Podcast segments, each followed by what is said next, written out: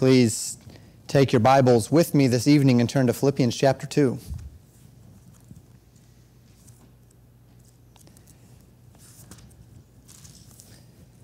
Question How do we live this way? What way, Pastor? I'll tell you in just a moment.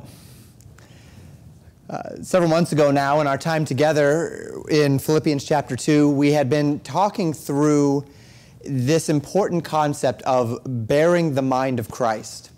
And this evening, we are going to seek to transition back into the mindset of Philippians chapter 2, as we did this morning in 2 Timothy chapter 1, uh, bringing us back, as I, I, did not continue the series throughout the, the time where we were um, not together, um, trying to bring us, our, our minds back into this, this frame of mind as it relates to the context of the particular passages within which we were, um, we were preaching.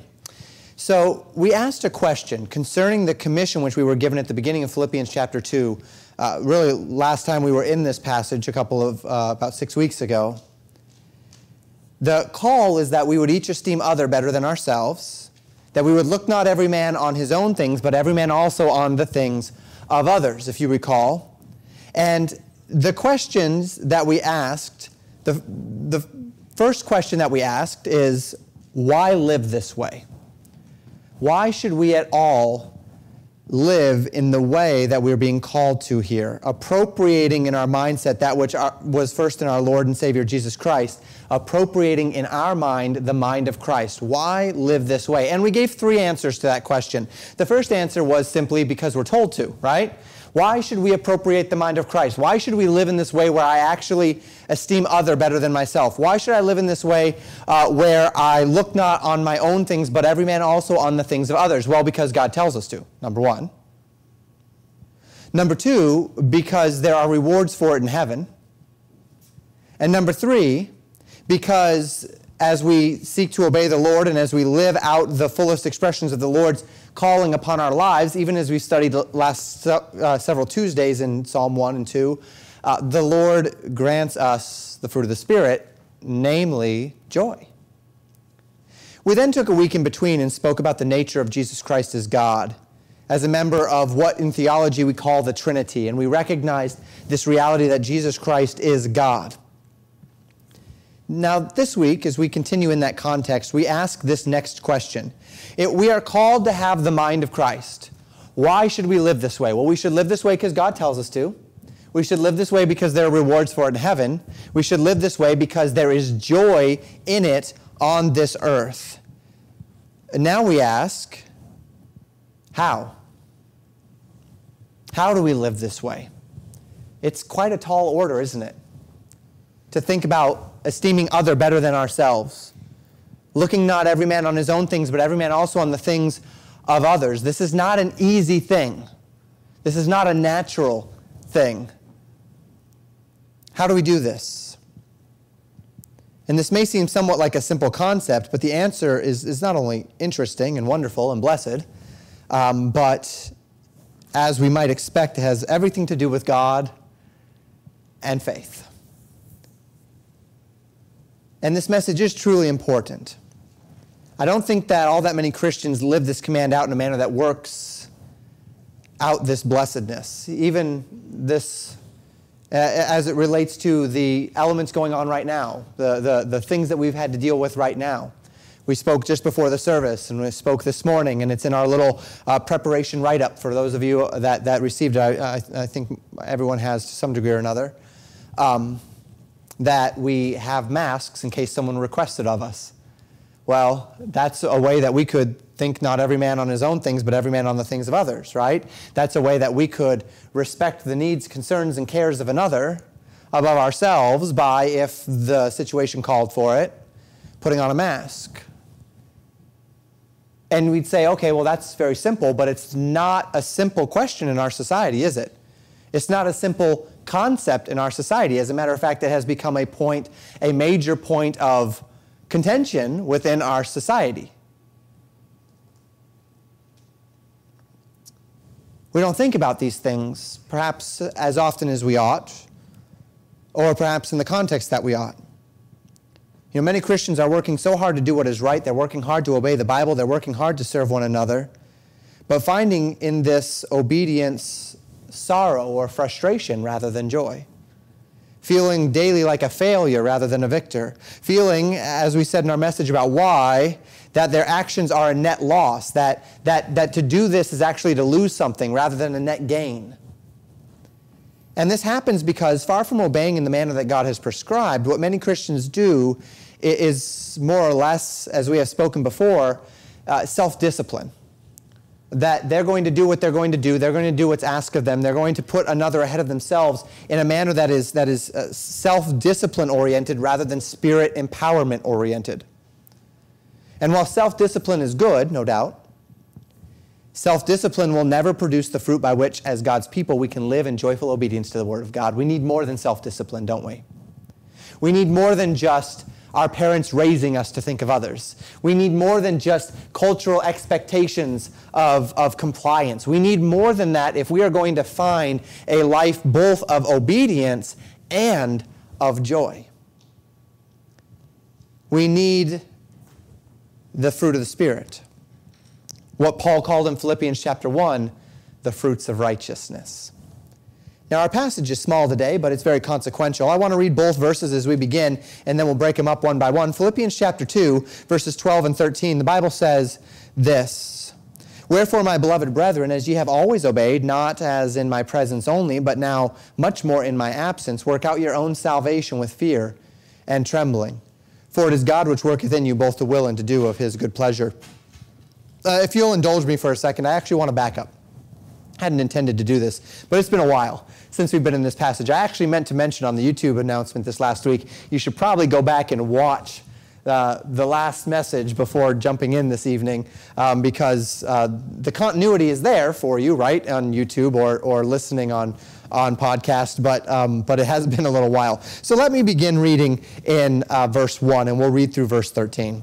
If there be therefore any consolation in Christ, if any comfort of love, if any fellowship of the Spirit, if any bowels and mercies, fulfill ye my joy, that ye may be like minded, having the same love, being of one accord, of one mind. Let nothing be done through strife or vainglory, but in lowliness of mind, let each esteem other better than themselves. Look not every man on his own things, but every man also on the things of others. Let this mind be in you, which is also in Christ Jesus, who, being in the form of God, thought it not robbery to be equal with God, but made himself of no reputation, and took upon him the form of a servant, and was made in the likeness of men. And being found in fashion as a man, he humbled himself and became obedient unto death even the death of the cross. Wherefore God also hath highly exalted him, and given him a name which is above every name, that at the name of Jesus every knee should bow of things in heaven, and things in earth, and things under the earth, and that every tongue should confess that Jesus Christ is Lord, to the glory of God the Father. Wherefore, my beloved, as ye have always obeyed, not as in my presence only, but now much more, in my absence. Work out your own salvation with fear and trembling, for it is God which worketh in you both to will and to do of his good pleasure. So these two verses are startling in their contrast in a manner of speaking. Uh, we are called in verse 12 to work out our own salvation with fear and trembling. And yet, this call is given to us acknowledging that it is God that works in us, both to will and to do of His good pleasure. And we have to reconcile these somehow in our minds, and we're going to do that together this evening. From verse 12, it seems as though there's some concept of my, my, my working, my doing, my, my, my, my uh, uh, um, strong contribution to this element of salvation, whatever that salvation might be. And then from verse 13, it seems as though man has no power to do anything except that which God is working in him. That God does all the work to the point where I can't perhaps even want what God wants us, uh, me to want without God making me want it. So, how do we explain these things individually, and then how do they fit together? Well, let's work through it. As we step into the passage today, it's absolutely essential that we remember the context, that we remember the thing unto which the exhortation calls us. It's related from the, uh, to the call to obey. And this call to obey is this call, which Paul is saying here work out your own salvation with fear and trembling. Paul speaks here in direct reference to assuming upon ourselves the mind of Christ. uh, assuming upon ourselves this mindset whereby we look not every man on our own things, but every man on the things of others. Now, it's natural for us to understand these verses to be written within the context of this greater passage. But we can also see, just by reading the next couple of verses, that we're not dealing with a context change. When Paul says, work out your own salvation with fear and trembling, when Paul says it's God that worketh in you both the will and to do of his good pleasure, where Paul is not going outside of the context for this. He's not changed his thinking, he's not changed his mind on this. Verse 14, which we'll talk about next week, Paul says, Do all things without murmurings and disputings. This is definitively within as, as an extension of this context, right? Of the mind of Christ. And then in verses 15 and 16 is the reason that we can be a testimony to the world. We'll talk about these things next week. So then, as we approach verses 12 and 13, we are going to do so through the lens of what Paul has already told us. We're not coming outside of context. We're not com- we, we, we can't just impose a new context upon the passage. We've got to keep it contained within the context that Paul is teaching. What does that mean? Well, primarily where I'm going with that is that means we're not talking about being born again. Work out your own salvation with fear and trembling. This is not talking about getting saved. It's God that worketh in you both the will and to do of his good pleasure. This is not in the context of getting saved. We know there's nothing in the context that's talking about being saved, right? He's writing to a church. He's talking about the church assuming the mind of Christ. He's talking about living out the fullness of, of Christ's uh, mind in their lives. He's not talking about the gospel. And so we, we, this is where we're going with this. This is why I, I laid that foundation. So we have here in verse 12 a wherefore. Wherefore, my beloved, thus therefore, in light of the call that you have to assume the mind of Christ, knowing that they had always had a heart to obey when Paul was there, and stressing just how much more important it is that they seek unto the same obedience now that he is not, work out your own salvation with fear and trembling. Take note in this that Paul is speaking of the nature of their interaction one, uh, one among another. And what he, he said is this. He said, when I, effectively the implication is when I was with you, you did a really good job at doing this. There was no bickering, there was no arguing. You had the mind of Christ. There weren't murmurings and disputings while I was there. And now that I'm gone, it's even more important that you maintain these distinctives. And, and again, he's going to tell us why, and we'll, we'll talk about it more next week, because of how essential unity in the church is to the testimony of the church. And we've got to understand that. So remember from chapter 1 how burdened it seemed that Paul was for this church.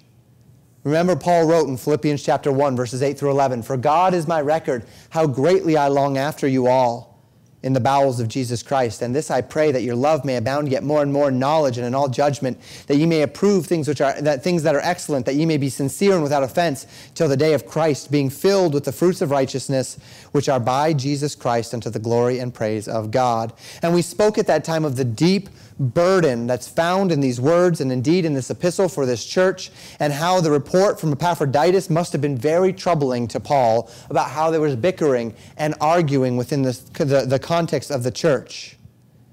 How fearful Paul likely was that the church would become ineffective for Christ because of their own personal failure to find unity one among another. Now, Paul has no ability to get there, right?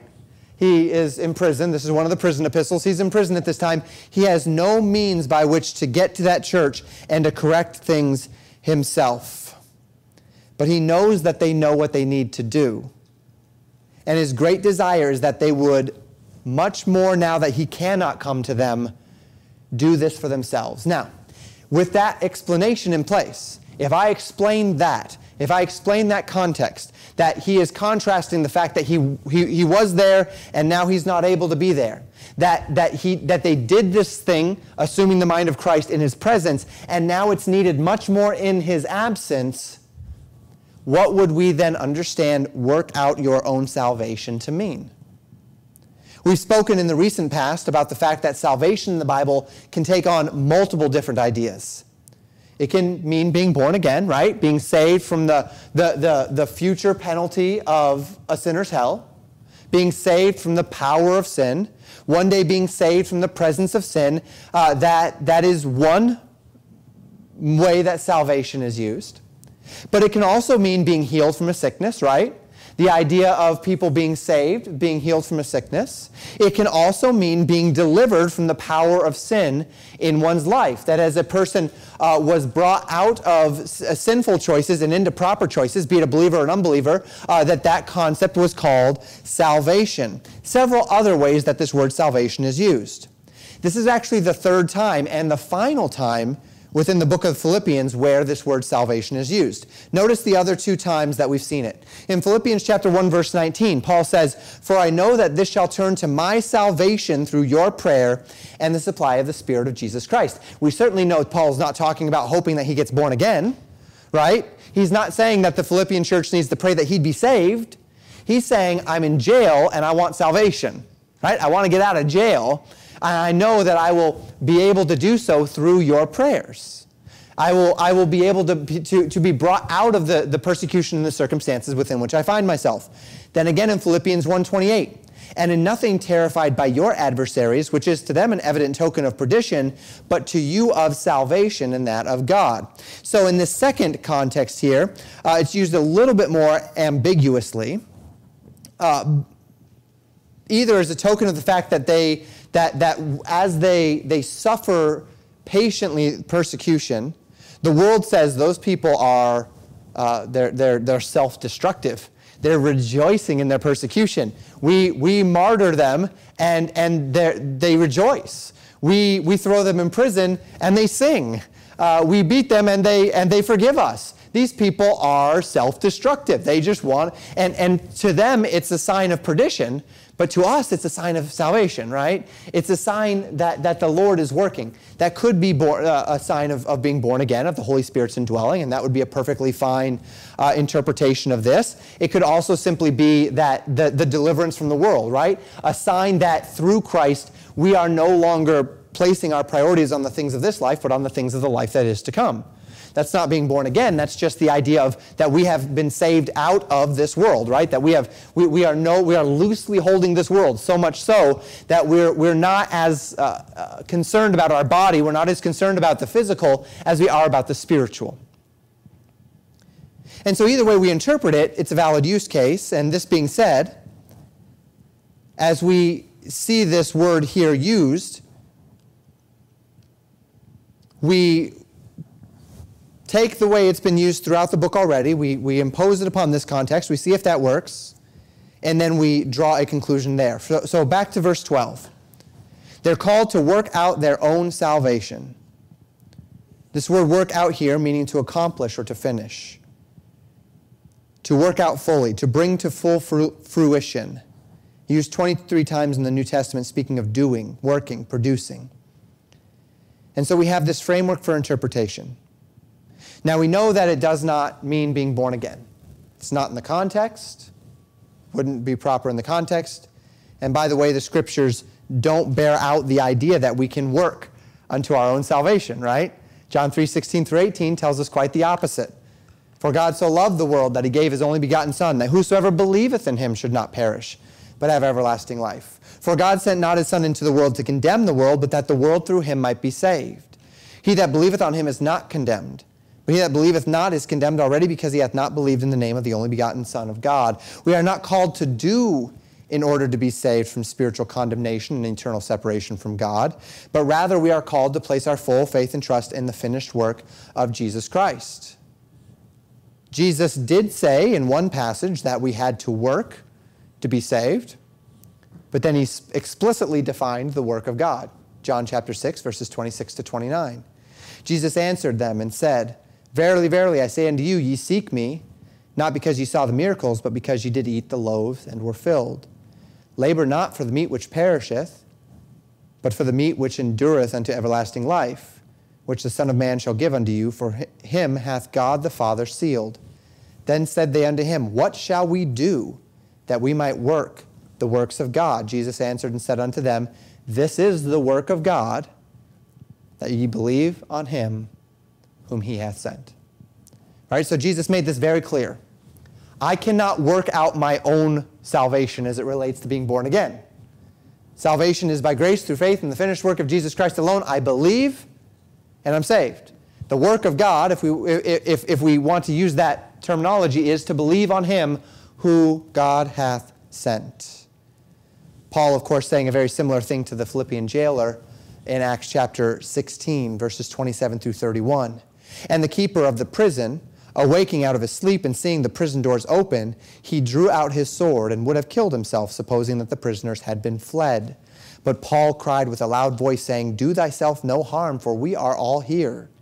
Then he called for a light and sprang in and came trembling and fell down before Paul and Silas and brought them out and said, Sirs, what must I do to be saved? And they said, Believe on the Lord Jesus Christ, and thou shalt be saved in thy house. The jailer asked what they could do, and Paul said, What he could do, and Paul said, Believe. To this end, we know that born again salvation from condemnation is not something that we can earn, not something that we can work out in that way. But, and this is important, it doesn't mean we don't play a role at all. We must invoke our will unto belief, mustn't we? We must yield our will to God's will. We must place ourselves under the authority of the gospel and trust Christ alone. If we didn't need to do this, it would have been a quite, quite a silly thing for Jesus to have spent three years of his life calling men to do exactly that, wouldn't it? It would have been a silly thing for the apostles to give their very lives to get a message out if none of this was necessary. None of it would be necessary if men need not invoke their will and make a choice to believe the gospel. Now, as we consider this concept, whereby our role is faith and God's role is then to save and to justify and to sanctify, once again, we carry this knowledge into verse 12 as we try to understand what this passage is saying. And we add this to the knowledge of our context to know that Paul is not calling people to be born again. He's writing to believers in a church, a group he knows and, knows and loves well, a group in whom he has full confidence in their grace. Philippians chapter 1 established this already. He isn't fearing that they don't know Christ, much to the contrary, he's calling them to live out their knowledge of Christ. And so, one more important thing to mention in verse 12 before moving on to verse 13. Paul says here, work out your own salvation with fear and trembling. Recall how our King James writers wrote the scriptures. Recall how they used the, plural, the, the second person pronouns. When we see a thee and a thou and a thy in the Bible, we're looking at a second person singular pronoun. When we see a you or a your or a ye in the Bible, we're looking at a second person plural pronoun, talking to a group. As Paul speaks here of them working out their own salvation, notice he doesn't say, work out thine own salvation, their individual salvation. And he doesn't say, your own salvations. He says, your own salvation. He's not talking to them as individuals, he's talking to them as a church, right? He's compelling the church to bear the mind of Christ, and he's saying that in his absence, you need to work out your own salvation, your, your own deliverance as a church. You need to, to, to work out how to bring about in your church the unity that you need in the church. And so the salvation which he's talking about here must be this concept, right? That if they do not find unity, if they do not seek to and successfully maintain the mind of Christ, they are on a road to destruction. They will lose their testimony. We'll talk about that next week for Christ. They will lose uh, their capacity to function as a body in Christ. Paul says, You are headed toward destruction if you don't change. So, as you have always obeyed my absence, I mean, in my presence, now much more in my absence, figure it out. Work out your own salvation. Align with the scriptures. Do what's right with fear and trembling. Because if you don't work out your own salvation, you'll end up experiencing destruction. So, Paul is speaking to the church, addressing at the beginning, as we saw, the saints, the bishops, and the deacons. And this is why the church needed to be in such fear and trembling. not because their eternal life was at stake, but because the church was headed to inevitable carnality if they could not figure out unity. If they did not assume the mind of Christ, they would assume the, the mind of, of the carnal, and it would end up in their destruction. Continuing to verse 13 For it is God that worketh in you, both to will and to do of his good pleasure. So here we have what might seem to be the complete opposite message, right? Verse 12, work out your own salvation. Verse 13, God works it in you, right? Both the will and to do of his good pleasure. To will in us, to, to bring about in us his will and his power. To do the things he's called us to do. In verse 12, it seems like we're being called to, to, to as a church, to work unto our own unity. And then Paul says in verse 13, but only God can work in you to will and to do of his good pleasure. How do we reconcile these things? Well, first, let me make it very clear that the word work is a completely different word in verse 13 than it is in verse 12. The translations are very good. The first word speaks to accomplishing something completely. If we might say it this way, realizing the fullness of one's resource. Bring about the fullness of your salvation. Work out the fullness of your redemption from this carnal mindset. The second word speaks uh, of something effective or operating within. If we might say it this way, empowering or enlivening one another.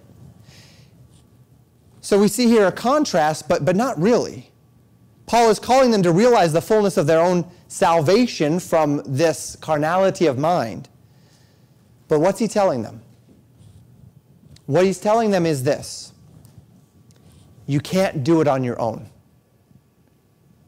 You need to work out your own salvation. You need to quit with the disunity and you need to find harmony. But not carnal unity. Unity around the mind of Christ. Assume the mind of Christ. If you assume the mind of Christ, you'll begin to esteem other better than yourself. You'll begin to place others in front of yourself, and it will work out your unity problem because God will work in you both the will and to do of His good pleasure. In other words, get right with God, and your unity problem will go away. Right? That's the point. You have a unity problem that you need to get figured out. But the way to get it figured out is not to have a, a meeting where we all hold hands and decide and, and, and try to figure out, yeah, we couldn't do that right now anyway, right? Uh, where, where we all um, stand six feet away from each other and pretend to hold hands and, and, and talk about the, our, our interests and figure out where it is that we, that we, that we have common interests and look for common ground. That, that's, not, that's not it. We're not going we're not gonna, we're not gonna find church salvation that way. We're not going to find church salvation. We're not going to find the kind of unity that will give us testimony and power uh, uh, uh, with, with ourselves and with others by conjuring up within ourselves some means by which we can all rally around a united cause. If we want the kind of unity, if we want the kind of, uh, of means by which we will see the, the disunity within our midst melt away, it can only come one way properly and that way is by assuming the mind of Christ. And then when we have the mind of Christ, God will work in us both to will and to do of his good pleasure and there will be that unity. We've talked about this. We talk about this during our, our family series as it relates to husbands and wives. We talk about this uh, in any number of relationship contexts. That, the, that as one would draw closer together, that if I want to draw closer to my wife, the goal is not going to be that we draw closer to one another explicitly by, by, by moving toward one another. But the best way to do it is if we're both moving toward the same object, Christ then as we move closer to Christ, we are inevitably moving closer one to another. That if we make Christ our center, then it will be God that will work in us both to will and to do of His good pleasure as it relates to love and submission. And then love and submission do not become a chore or a task or something I have to manipulate or conjure up in my life. I don't have to conjure up love for my wife. She doesn't have to conjure up submission in her heart unto her husband because we're both seeking Christ. So Christ is working in me, both to will and to do of his good pleasure. So we work out our own salvation in our marriage by submitting ourselves to Christ, and then Christ works in us to save our marriage, right? We work out our own salvation in our church by seeking unto the mind of Christ and then the, the mind of Christ will work in us both to will and do of his good pleasure, thus bringing unity to the church. And that is the idea here. We live out the fullest realities of church effectiveness through unity, and we find that unity in Christ as we assume the mind of Christ. So God is working in us, both to will and to do of His good pleasure. He gives us the desire, the intent, and the purpose, and He gives us the empowerment to bring about God's good pleasure within our midst. Now, if you have your Bibles open, you'll notice that His good pleasure, the His in His good pleasure is italicized. In our King James Bibles, this means that the translators added the word for clarification and for understanding. Means it was, it's not in the original Greek. If you were to go back to the Greek, you would not actually find His. You would not find the third person singular pronoun there. You would only find, uh, if, if we were to read it very roughly, for it is God that worketh in you both to will and to do of good pleasure. More literally translated, the text would say this For God is the one affecting in us both the will and the power in the behalf of that which is best or that which is good, in behalf of this good work. And we thus ask, what is this good? What is this thing that He's working His will and His power to effect in us? It's unity through the mind of Christ. And so we're called to live this way. We know why to live this way. This is how we live this way. And the idea between the two verses Paul is calling on the church to obey even more in his absence than in his presence, and that they thus would position themselves to take full advantage of the power of God to be realized in their lives, be good stewards of the commission upon them unto unity by submitting themselves to the mind of Christ. And as they submit themselves to the mind of Christ, they are thus seeking out the Lord's uh, uh, obedience to the Lord, who will then work in them this unity. And this is where I think we Christians can get a little muddied. We read the words of the scriptures and then we begin to con- concoct strategies on how to see them worked about. Oh, uh, very, very similar to Abraham, right? When God promised him an heir. And he says, Well, my servant is Eleazar of Damascus. And God said, No, no, no, no, no. It's not going to be Eleazar of Damascus. It's going to be a child from your own bowels. And he says, Okay, that's interesting because my wife is barren. And then Sarah speaks up and says, Well, then take Hagar, my handmaid, have a child so that you can have the promise from the Lord. And Abraham says, Yeah, that's kind of a good idea. See, he took the promise of God and he said, Okay, I've got this great promise from God. Now, how do I make it work? How do I work it out? See, we, we, we see this call from God that we need to be a unified church. And then we start to say, okay, how can we become a unified church? And as I said before, we start to find all sorts of ways that we can try to unify one another. Well, we don't become a unified church through carnal means. We become a unified church when each one of us submits ourselves to the mind of Christ and it will be God who works in us both to will and to do of his good pleasure. We think of ourselves too often in our shortcomings and our carnal desires, and we box ourselves into a manner of thinking and into a manner of living, demanding of ourselves certain actions and inactions, and then we spend our days doing our best to produce both the will unto these actions and uh, the power to bring them about, and we just become exhausted. And again, it becomes a net loss. And all of a sudden, all of the pouring that I'm doing into others becomes, becomes just a drain on me. Well, because it's not God that's working in me both to will and to do of His good pleasure. It's me that's concocting the means by which to will and to do of God's good pleasure. I have all the good intentions in the world as it relates to what God wants me to do, but I'm not trusting God to empower me to do it.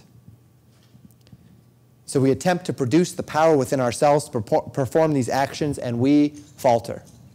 By the way, this is something that is common among pastors. It's been something that your pastor has struggled with on any number of occasions.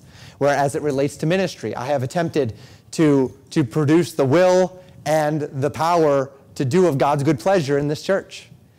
And I've had any number of, of times where I've had to remember Christ will build his church. Not, not Pastor Wickler's church, Christ's church, right? Not Pastor Wickler's ministry. Pastor Wickler is the sheepdog, right? Pastor Wickler hears the whistle of the shepherd and does what the shepherd tells him to do. And I've got to remember that. We've all got to remember that. Because it's not actions explicitly that please God, is it? What pleases God? We know what pleases God. But without faith, it is impossible to please Him, right? For he that cometh to God must believe that he is, and that he is a rewarder of them that diligently seek him.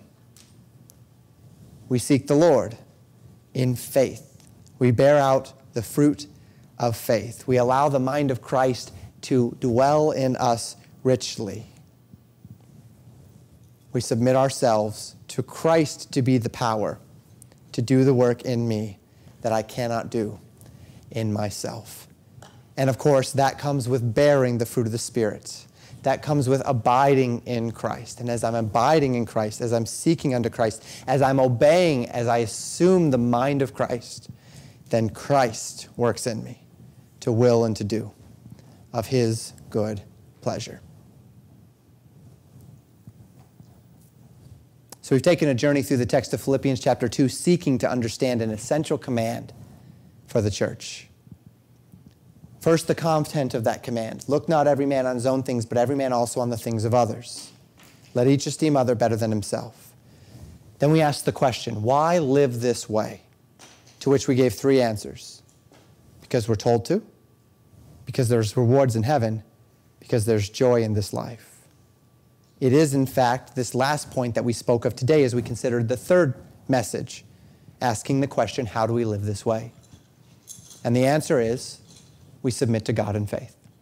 The answer is we recognize the call that God has given to us that we would follow, that we would believe, that we would, that we would take up our cross and follow Him.